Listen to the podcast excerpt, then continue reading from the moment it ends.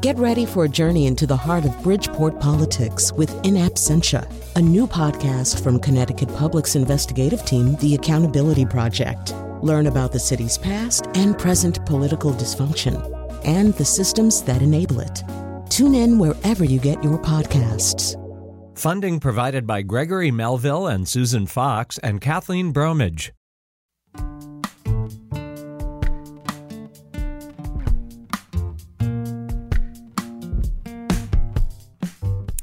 This is Where We Live from Connecticut Public Radio. I'm Catherine Shen. This hour, 4th District Congressman Jim Himes joins us for an in depth conversation on what's happening in the nation and how that impacts Connecticut. He's been serving in Congress since 2009 and a ranking member, a ranking Democrat on the House Intelligence Committee, and he also serves on the Financial Services Committee. What are your questions for Congressman Himes? We want to give you a chance to ask one of our state's top lawmakers your questions. Call in at 888 720 9677. That's 888 720 WNPR, or leave us a comment on Facebook and Twitter at Where We Live. Congressman Himes, thank you so much for joining us today. Thank you for having me, Catherine. So I want to jump straight into the hot topic over the last couple of days, especially over the weekend, is the U.S. debt default. Uh, just this weekend, the White House and the GOP House Speaker Kevin McCarthy reached a tentative agreement to raise a debt limit. And speaking about that deal this weekend, you said it does not include any Democratic priorities. Can you tell us about about the proposal and what are what were some of your thoughts going through your mind when this um, when this agreement was going through? Yeah. So, um, it, uh, two two important things to say about this deal, and we'll be voting on it tomorrow. Apparently, uh, Wednesday. Um, number one is, um, of course, it doesn't contain democratic priorities because what it is, it's a ransom list. It's a ransom list of things that the Republican majority in the House of Representatives wanted to even consider an extension of the debt ceiling. So this idea that it was a negotiation uh, was a negotiation only in as much as a, the president succeeded in taking down a House wish list that was devastating, absolutely devastating, would have reversed all of the good work that the Congress did in the last session on climate change, would have put in draconian work requirements on elderly people on Medicaid. Uh, the good news is the president and uh, the Democrats negotiated it down to a measly little package that will make nobody happy, but really doesn't have much impact. Uh, and there are people on both sides of the aisle screaming from the roofs right now. But the reality is that this package is really measly. Um, and so I'll be able to support it. I'm not happy about it, but the alternative, of course, you know, torpedoing the global economy with the first ever US default is so awful that I'm not contemplating it. The other thing, of course, that we really should be talking about is how regularly do we want to do this? How regularly do we want the debt ceiling to effectuate uh, whichever party is in the minority? And, and, and to date, of course, the Democrats have not done this. But you know, we learn, we learn, and I tell my Republican friends the next time there's a Republican president, we won't do what we did under Donald Trump, which is the responsible thing. We'll have our list of ransom demands. And is that really the way we want to govern this country?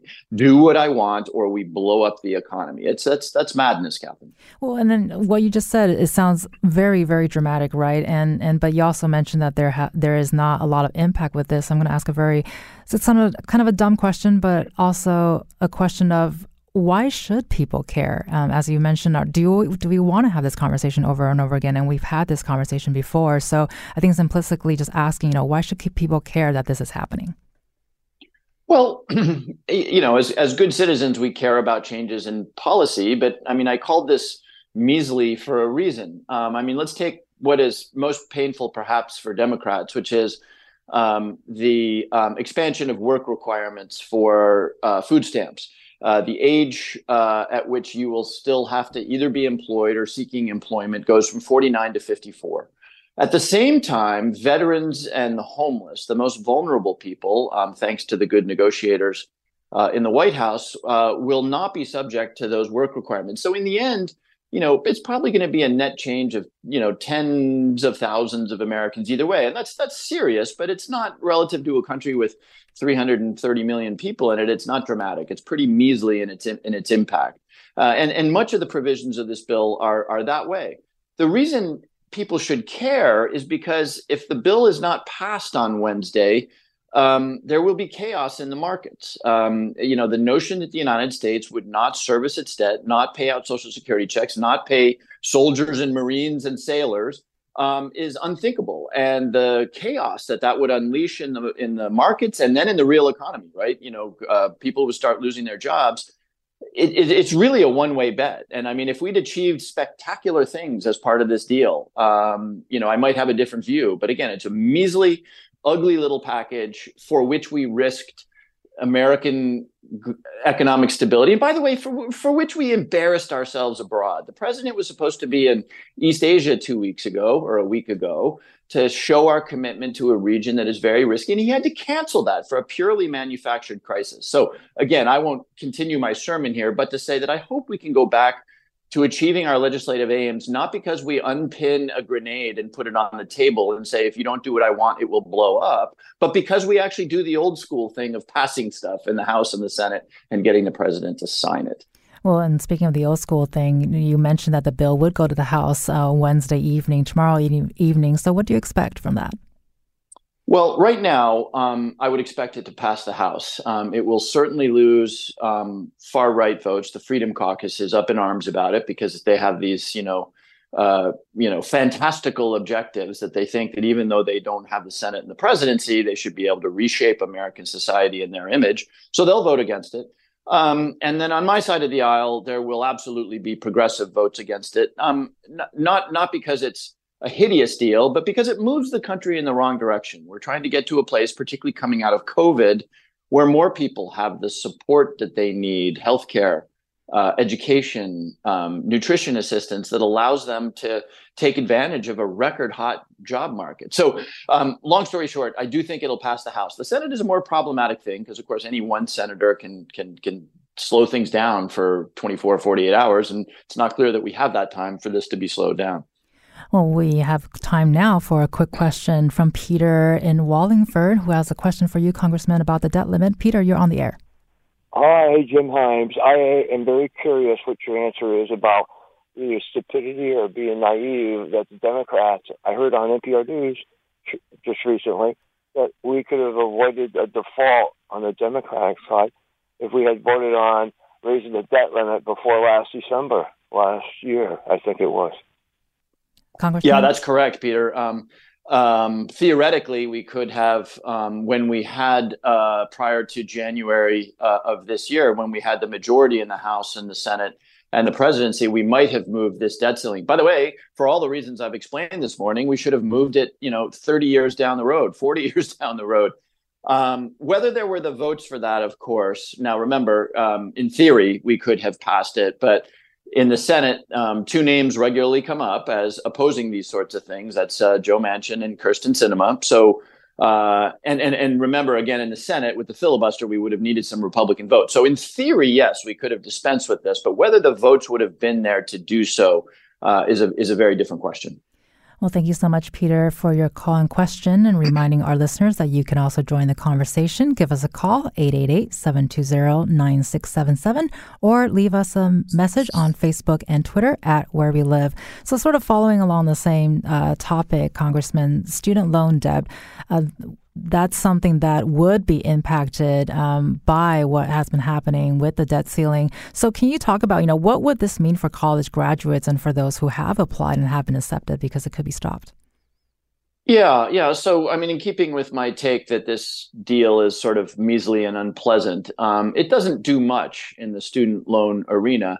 It basically prevents the president from extending the forbearance period that uh, student loan holders have had during the COVID era. Um, but it only prevents that, of course, assuming that he doesn't declare another national emergency because there's another pandemic. So again, uh, in keeping with my theme here, it's a measly, awful little deal, um, but but will is where is better than the alternative. The pro, the, the Catherine, though, you you ask a really important question. You know, with well in excess of 1.6 trillion dollars in student debt out there, um, it's beginning to have a real effect on people's lives and and and the economy as a whole. You know, a, a middle class family that's burdened with a huge amount of student debt um, isn't buying a home. They're not eating in restaurants. They're putting off purchasing a car in an economy that is driven by consumer um, purchases.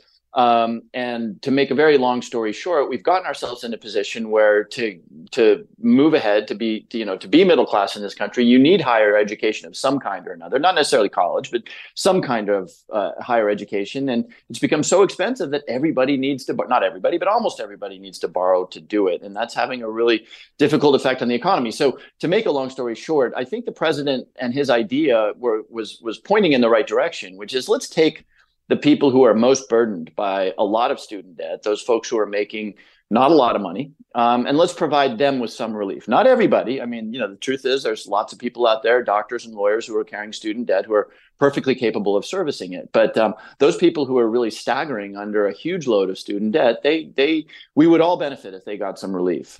Well, I think you just listed out a, a, grocery list of why this would be a priority, but can you also talk about do you have any ideas of sort of long term solutions for student loan debt? Or, like you mentioned, maybe college is not for everybody. A lot of students are looking for alternatives like community colleges, but as we all know, they're historically underfunded. So, curious as your thoughts in terms of um, making this a priority? And are there proposals or ideas for more viable opportunities for students who are looking for maybe a different option compared to your traditional four year college? Yeah, it's a, it's it's a great and critical question, and um, you know it doesn't have one silver bullet answer. Um, you know the reality is that the true pain, the real pain, the, the tragedies around student loan debt are not the lawyer who's carrying, you know, $100,000 in, in, in debt. That's a pain in the neck for that lawyer. The real tragedies are people who get degrees that are not commercially valuable. Uh, oftentimes, it'll be for-profit colleges offering degrees in, uh, you know, uh, hospitality, where the pay is very, very low, and so now you have an individual who maybe doesn't even finish that degree because the economics of getting it are so challenging um, carries a whole lot of debt and is looking at jobs that pay minimum wage. That's that's where there's a lot of tragedy and where I think we should target relief. Um, that's not to say that there aren't, you know, uh, starting teachers who are starting out with very low salaries and huge amounts of student debt. There, you know, there absolutely is a population. So, so, so the it's a frustrating issue because, of course, the federal government um, doesn't control what um, for-profit or what private universities charge for tuition. We obviously have some say over state colleges and state universities. But but what excites me here, Catherine, apart from you know maybe regulating those colleges, those for-profit colleges that are fraudulent in their offerings, um, pushing other universities to offer better value. When we talk about the higher education sector, it's one of the great um, uninnovated uh, undisrupted segments in our society. You know, we we we still say too much, way too much that you know you need to go to a four year university and get this BA or this BS. You know, why why four years? Why not three years? What's magic about four years? Um, by the way, what about a summer off? That's a relic of an agricultural age. What what if you have a somebody who's working and they could do it in two years without summers off? And so um, some of the innovative um, changes that one sees happening out there may may help with this. Um, and by the way, the market is speaking. You know, if you look at young people, a lot of them are saying, "Wait a minute, you know, four years at seventy thousand dollars a year compared to what I'm going to actually get for that." Um, and they're they're opting out of it. So um, I do think that it's a sector that is really ripe for for innovation and for disruption to make it more economically feasible for people to get the education they absolutely need. Right. And I mean, even even the time since I've been in college and high school versus today, I feel like the mindset of, of choosing and having uh, different options have changed uh, over the last decade or so. And speaking on that note, keeping on our theme, we have a question from Jeff, who is in Stamford. Jeff, you are on the line. Hello. Thanks for taking my call. Um, I think you just touched on it, so I appreciate that. Just wondering, uh, you know, rather than reducing the student-led student debt, which is obviously uh, one component. How, how, do we reduce the cost of actually colleges, for instance?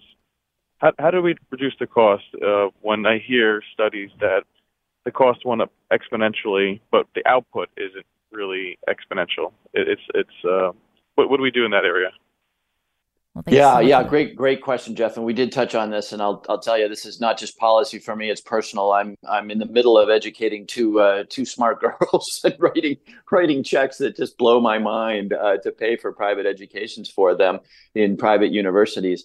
Um, and and you know it is a really hard problem because of course um, other than state universities uh, over which our state legislatures have some control um, you know no government gets to tell uh, you know Yale or Trinity or University of Bridgeport what they can charge. And if you think about the sh- incentive structures that those universities have um, because an education is so critical and because an elite education in particular um, is so valuable to people's social networks and that sort of thing, um, they can charge what they want. And they know that they'll end up in a situation where they are today, where, you know, more than nine out of 10 people at an elite university are on some form of financial aid. I mean, think about that. You know, only, you know, in excess of nine out of 10 people can purchase your product only if they borrow or have financial aid. I mean, on the face of it, that's a little, a little nutty. Um, but um, you know, I, I do think that government and our communities more broadly need to push these universities to to innovate. I mean, so here we are. We're communicating over an online um, uh, uh, mechanic right now. Um, you know, why do I need to show up at a red brick building covered in ivy to get the education that I might be able to get delivered? You know, to my home if I live in rural Nebraska. So I'm just giving examples here of innovations that have largely been stymied in the higher education sector, which you know could at the end of the day provide much much better value for money uh, for the same or better educations. And thank you so much for that question, Jeff. And Congressman, we've been talking a lot about finances, and I want to also talk about your work on the House Intelligence Committee, in which you were named the top Democrat on the committee in February, and you've been um, involved in this for for about a decade. And you met, you've also met with uh, President uh, Volodymyr Zelensky back in October. Just want to ask, you know, what was that meeting like, and what were the priorities of that particular visit? Yeah, so we went to Ukraine in October of last year. When I say we, it was um, um, uh, my counterpart, the Republican uh, chairman of the committee, and I, the, the, the lead Democrat on the committee, Mike Mike Turner being the Republican chairman, and we wanted to send a signal um, that the bipartisan that there is very strong bipartisan support for uh, the Ukrainian fight for their self determination. Um, and so we went, and yes, we had that meeting. I'll tell you to answer your question, it was remarkable. Uh, I am way too young to remember what it was like in London during World War II, but I've read the history books. Uh, here, the, the, the the city and the country is being absolutely pummeled by the Nazis. Um, and the uh, rallied by Winston Churchill, the English, the British are uh, getting ever more determined. You remember that incredible speech about we will fight them on the beaches, etc. Um, that's what it felt like to be in Kiev. You know, these poor people, uh, missiles regularly landing in the downtown of their capital city, and yet they're going about their business. They're going to work, and to a person, they were saying, "We will see this through to the end." To when we kick the Russians off our land, and I tell you, it, it sort of chokes you up to think about it because uh, uh, you know, you think we have problems. Um, here's a country that is uh, that has absorbed just staggering violence, staggering death and destruction, and yet their morale and their uh, dedication to their cause is is uh, is as strong as ever. Well, I was going to say stories and um, you know news like this certainly puts our own lives in perspective. And and Governor uh, and other Connecticut leaders have called for unity with Ukraine to mark the one year anniversary in February. So I want to ask you, Congressman, you know, how are you representing the needs of Ukrainians living in Connecticut, or are you hearing are you hearing things that they need and that the government the government needs to do better or do more on? Well, um, so a couple things to say about that. Number one, um, I do have to explain sometimes to people what our interest is in this fight. You know, we're we're sending billions of dollars of of hard-earned taxpayer money over there, and people legitimately ask the question. Now, wait a minute. You know, we've got an affordable housing crisis right here in southwestern Connecticut. Our schools could use investment. And so the case has to be made, and I think the case is a strong one. Um, there's a values case, which is that we did none of us want to live in a world where you know the strong do whatever they want and the suffer uh, the weak suffer what they uh, have to suffer um, you know we've spent centuries getting away from that to a world order where people don't invade other countries just because they can the other thing which is maybe more practical in that regard is that we learned in the 20th century that if you appease um, brutal dictators, eventually you're going to fight them. You know, you might not fight the Russians in Ukraine, but if you let them take Ukraine, expect to see them in Poland. And um, you know, you just have to be very conscious of the fact that um, that the world has a way of intruding, as it did in the 20th century, any number of times into our peace and our stability. And so, um, I certainly believe, and most American believe believe that we don't want to go back to some early 1900s thing where you know Putin rolls into countries that he feels like taking.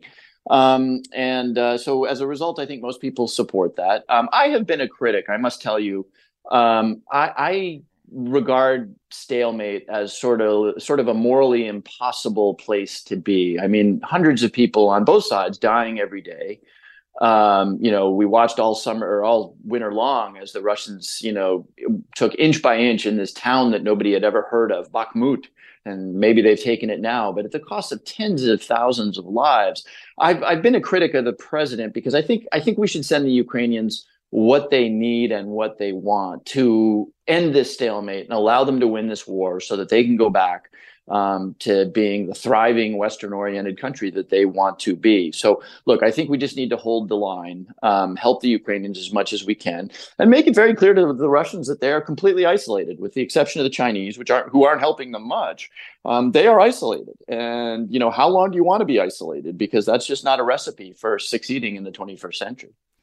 And uh, also on the intelligent note, we only have a couple minutes left in this segment, but I do want to ask real quickly about the Chinese surveillance balloon that was happening earlier this year. Can you give us an idea of what happened with that? And you've also um, talked about how you were surprised by sort of the clumsiness of a country that literally just handed over technology for the U.S. to dissect. Um, at the same time, you were also critical against your colleagues from the other side of the aisle who wanted it to be shot down. So it's kind of a big question here, but wanted to ask what what are your takeaways from that incident, and do you have any updates on that? Yeah, yeah. You know, as like so many things, it looks a little smaller in the rearview mirror. But um, uh, here, here's what the, the, what the Chinese are doing. Um, you know, they think about Taiwan. They think about their immediate sphere of influence. You know, balloons are very very cheap compared to fighter jets and bombers and that sort of thing. So the Chinese are thinking, what if we could put you know two thousand of these things uh, over the South China Sea? You know, sure, you could shoot down half of them, but we've still got a thousand. So this is not that's what this is about. This is not about flying balloons over the continental United States. That's pretty stupid when you think about it. We get we we see it, we shoot it down, we get to look at it up close and personal. Um, and I happen to believe, based on you know all that I've learned, that this was not deliberate, meaning it you know probably drifted, probably didn't receive very high level Chinese approval. Again, think of how stupid this is, right? Uh, especially since there's not much you can collect, right? Um, it didn't come up much at the time, but um, we have something called the Open Skies Treaty with Russia. Uh, and that means we get to fly our military planes. The Air Force flies over Russian nuclear sites, and they fly over our nuclear sites in Montana and Colorado and Wyoming. And so we're pretty good at closing the doors and shutting the roofs and stopping the transmission of signals that we don't want them to um, uh, collect. So at the end of the day, I'm pretty convinced that the Chinese got pretty much nothing from their little sojourn over the continental United States. So now you're arguing about should it have been shot down over Montana over or over the water off of South Carolina personally, I wouldn't want to be the North, the the the uh, the uh, Montanan cowboy uh, who has you know ten tons of metal raining down on his ranch. So um, you know, I, at the end of the day, I think the president made the right decision, and uh, hopefully, the Chinese have learned that this is not a good way to advance relations with uh, with even an antagonistic country. Well, we need to take a short break on that note. Congressman Jim Himes is our guest today. He's here to answer your questions, so give us a call at 888 720 9677 or leave us a question on Facebook or Twitter at Where We Live.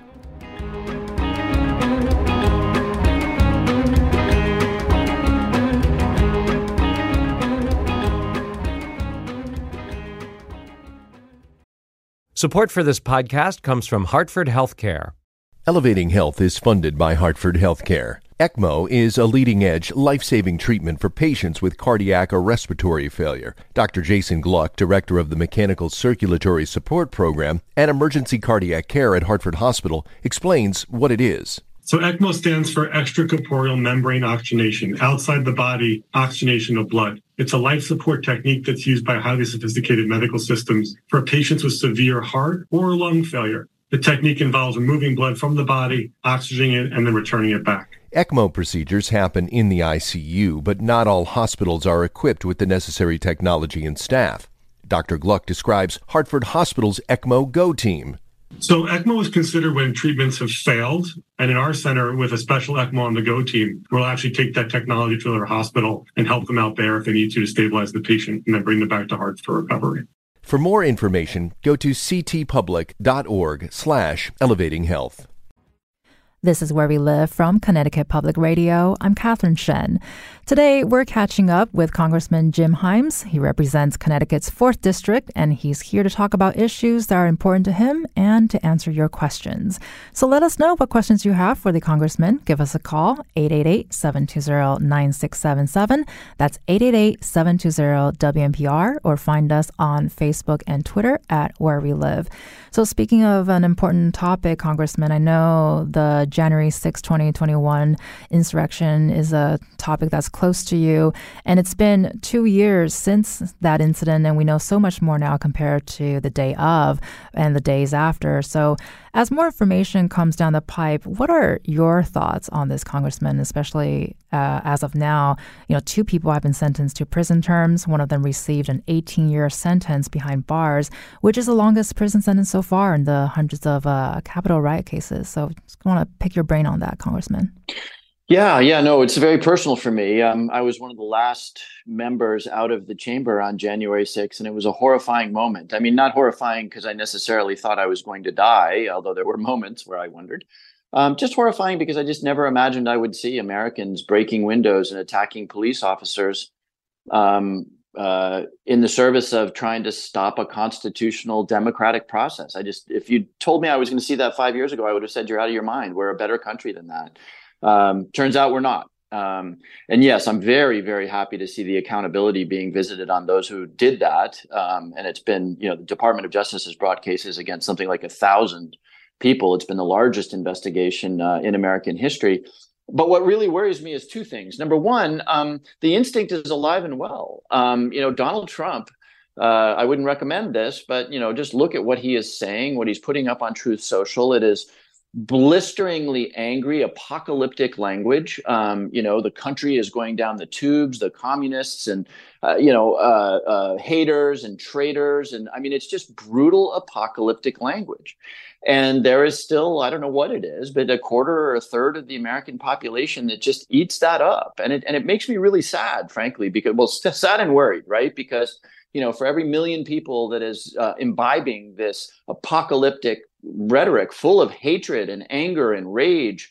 Um, for every million people, there's going to be a few who are armed um, and who are going to be motivated to to to you know go after somebody, maybe a member of Congress, maybe their governor. Um, and it's just profoundly irresponsible. It's rooted in lies. It's rooted in you know picking at uh, grievance and cultivating grievance in a way that just twists people's minds. And that's that that that Catherine is is was the takeaway that I still struggle with is the fact that when I left the chamber, and, and I've already said I am happy beyond belief that accountability is being visited on these people, but as I left the chamber and literally stepped over um, insurrectionists who were being held at gunpoint so that we could get out, I looked down and, you know, these weren't Proud Boys. I mean, of course, there were some Proud Boys there, some truly awful people, but these were regular Americans that you'd bump into in a Starbucks in southeastern Virginia or wherever. Um, and I'm, I just continue to be haunted by how Americans can be twisted and warped by an obvious con man, a just disgusting, morally repugnant con man who will allow that con man to take control of their psyches in a way that they will commit brutal crimes. That, that, that, that continues to scare me. And I can point a lot of fingers at Donald Trump and at the MAGA um, extremists, but I also am very interested in what those of us who don't live in that camp can do. And I think that's to think hard, not just about accountability, but about the conditions that give rise to that kind of warped thinking.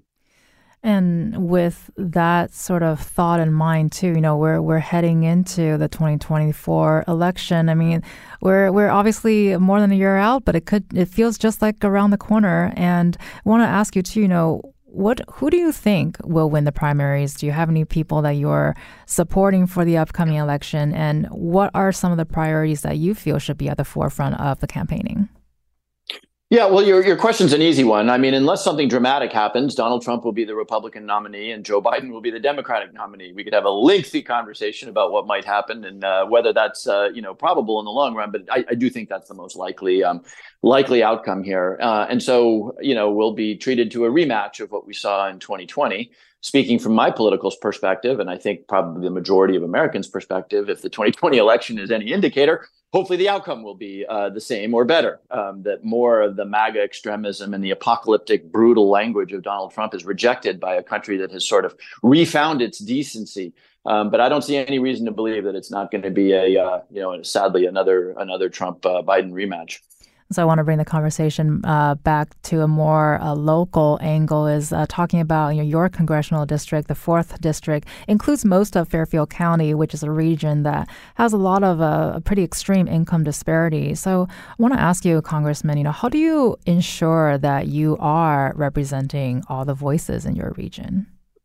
Yeah, it's a great question. It's uh, it's something I feel every day, right? I mean, I represent some of the wealthiest people in the world in communities like you know Darien and Greenwich and New Canaan, and then I represent some tr- some some some tremendously challenged communities in cities like Bridgeport, you know, where poverty is rampant, a mere ten miles away from uh, from unimaginable wealth. So I see this disparity probably more than uh, maybe more than any other member of Congress. Um, a handful of exceptions, perhaps, but um, so yeah, no. And I was so uh, blessed to be asked by Speaker Pelosi in the last Congress to chair the uh, the um, uh, Select Committee on Economic Disparity.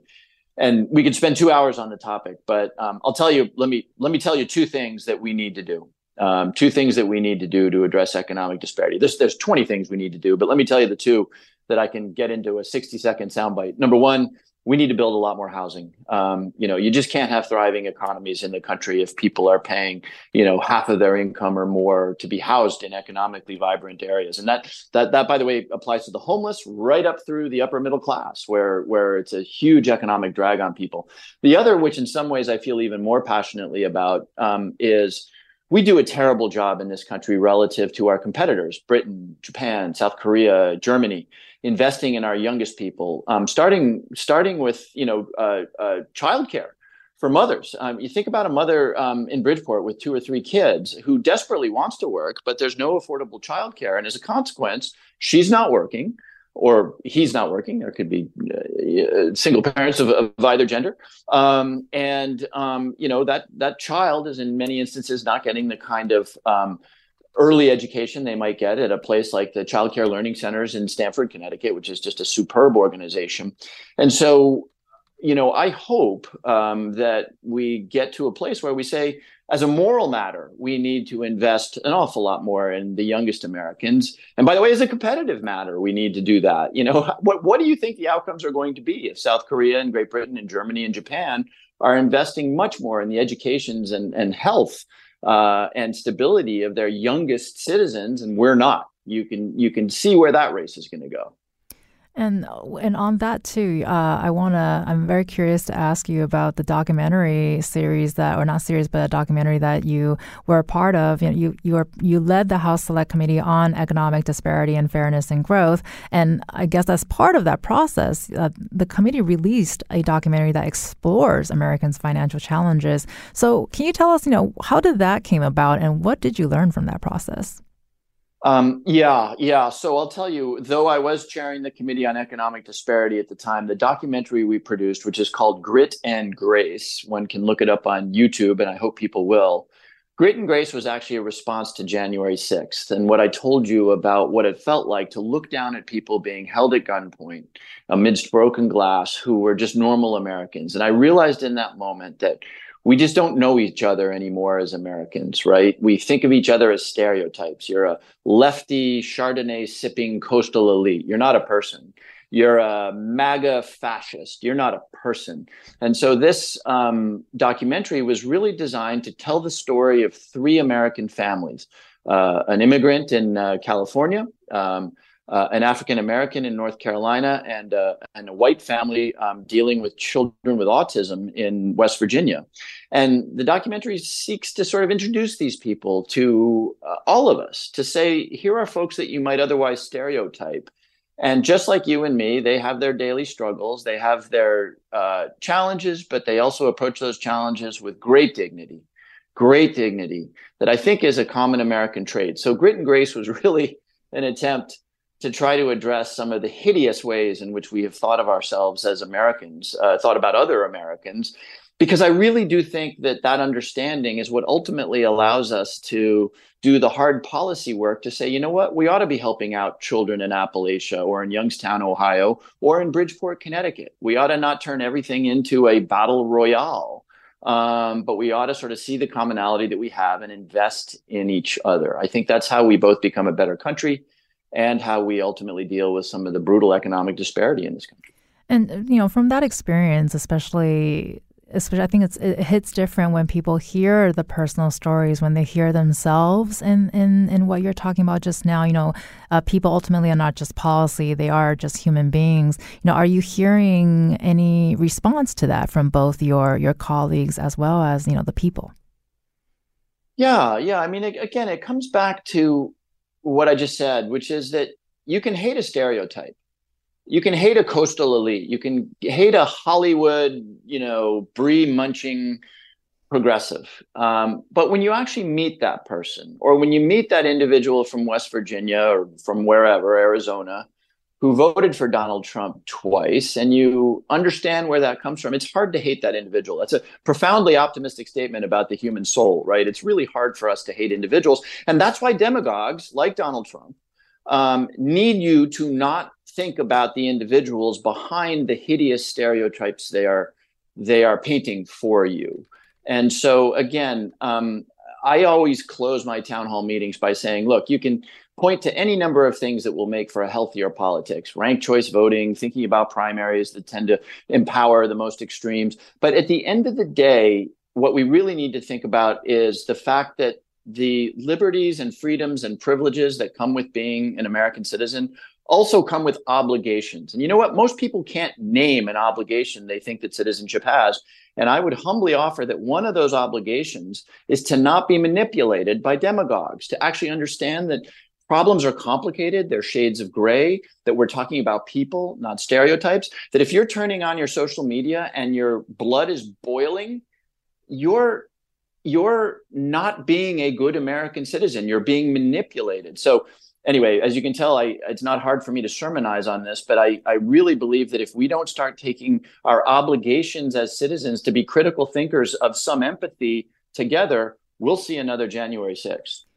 And uh, speaking of of, uh, of a long a long conversation. Um, we only have a couple minutes left here, Congressman. I do want to end um, our chat with asking, you know, before we went on air, we've talked about Memorial Day and you spent time speaking with veterans. We'd love to hear about, you know, what did you hear from them? What are their needs and what do you hope to continue to do for them? Gosh, there's so much there. Um, for, I know. for our last for our last question, um, look, there's some very obvious answers, which is that a society in which um, you know an awful lot of our veterans are dying by their own hand is not a society we should be comfortable with so we have an awful lot to do and one of the things i was very proud of in the last congress was the bipartisan passage of what was known as the pact act which was really good health care for our veterans that were exposed to burn pits and other other of the tribulations associated with war. Um, but I'll tell you something that sticks with me because I, I, over the last three days, I've talked to an awful lot of veterans, many of whom lost friends um, in places like Vietnam and Korea and and and and in the Middle East. And um, interestingly enough, you know, though they may be wearing their uniforms, talk to a veteran about what war is really like. Um, and though it may not come through immediately, veterans will make a case for avoiding war uh, for not going there. We tend to glorify it, right? Our movies glorify war, and it's you know honor and duty and country, and you know you get medals and stuff. Uh, talk to a veteran about what it's like to see his or her friend killed um, after they had a meal together. Um, and what you will do is you will reestablish the sense of how very, very carefully, carefully we should approach uh, conflicts abroad. Um, and this, of course, comes on the heels of Afghanistan and Iraq, where we lost immense amounts of uh, of, of, of, of, treasure and, and blood. Um, and so, anyway, I always sort of come away humbled from my conversations with veterans in terms of how they think about uh, conflict and war and how very careful we should be about getting into those conflicts. Well, thank you so much for sharing your thoughts on that. And I just want to take a moment to thank you, Congressman Himes, for spending time with us today. Thanks very much, Catherine. Uh, after the break, Connecticut Mirror's federal policy reporter Lisa Hagen will be joining us with her reactions. And you can also join the conversation. Find us on Facebook and Twitter at Where We Live.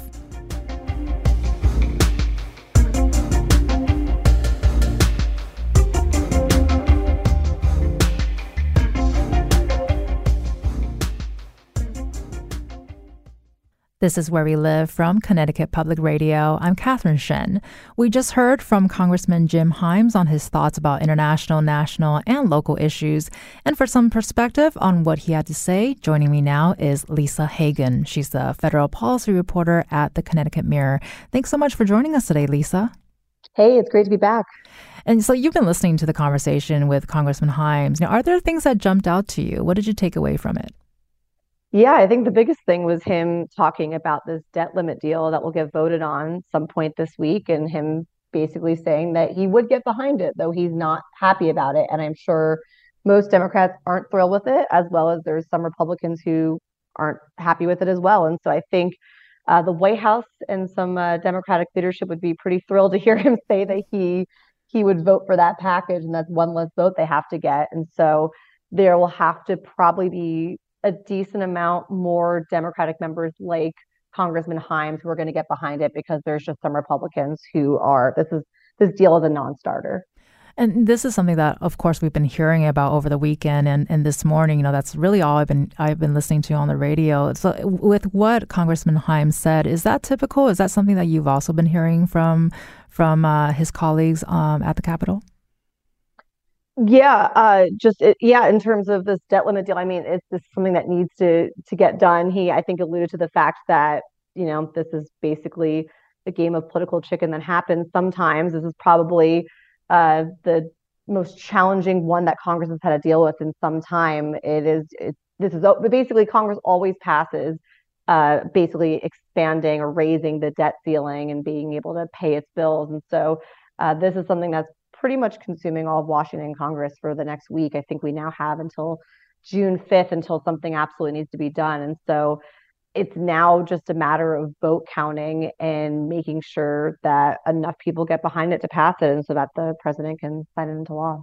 Well, and speaking of consuming, just want to ask real quickly too, you know, can you tell us what happened over the weekend in regards to this bill?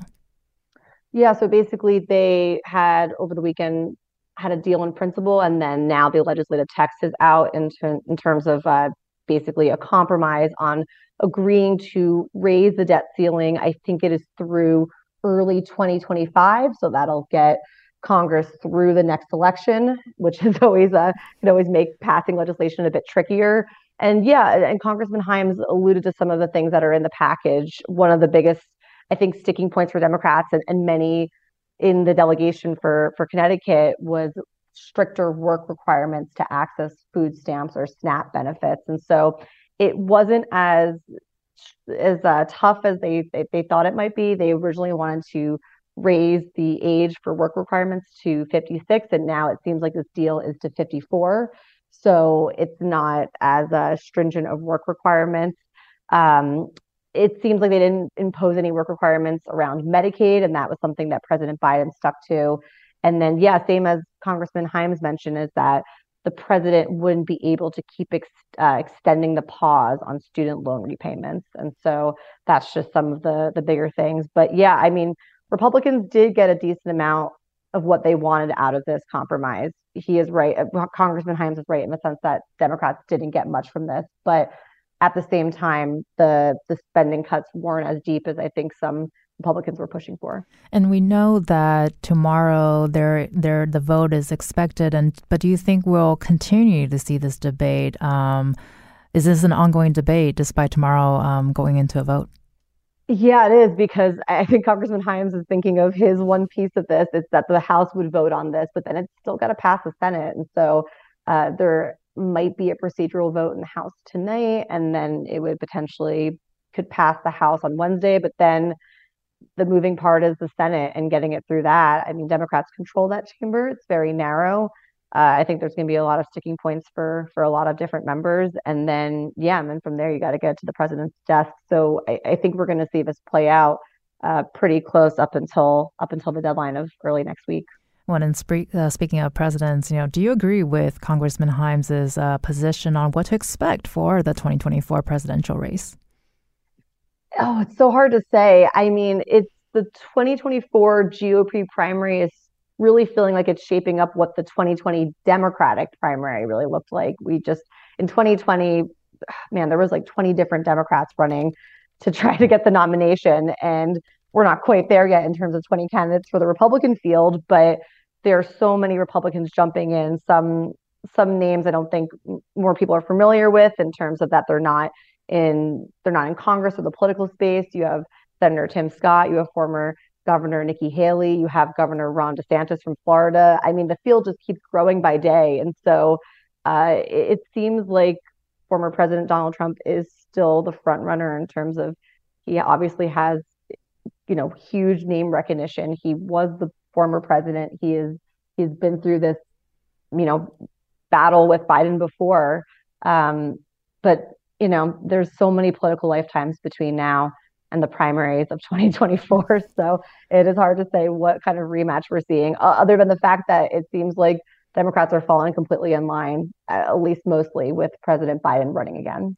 Right. Well, and like I said earlier, it seems like a long ways to go, but it's really just around the corner in terms of the political timelines. I appreciate you mentioning that. And and also, you know, Congressman Himes was named the top Democrat on the Intelligence Committee this year. Can you talk about how significant is that and what are your thoughts about what he what he said about Ukraine and China?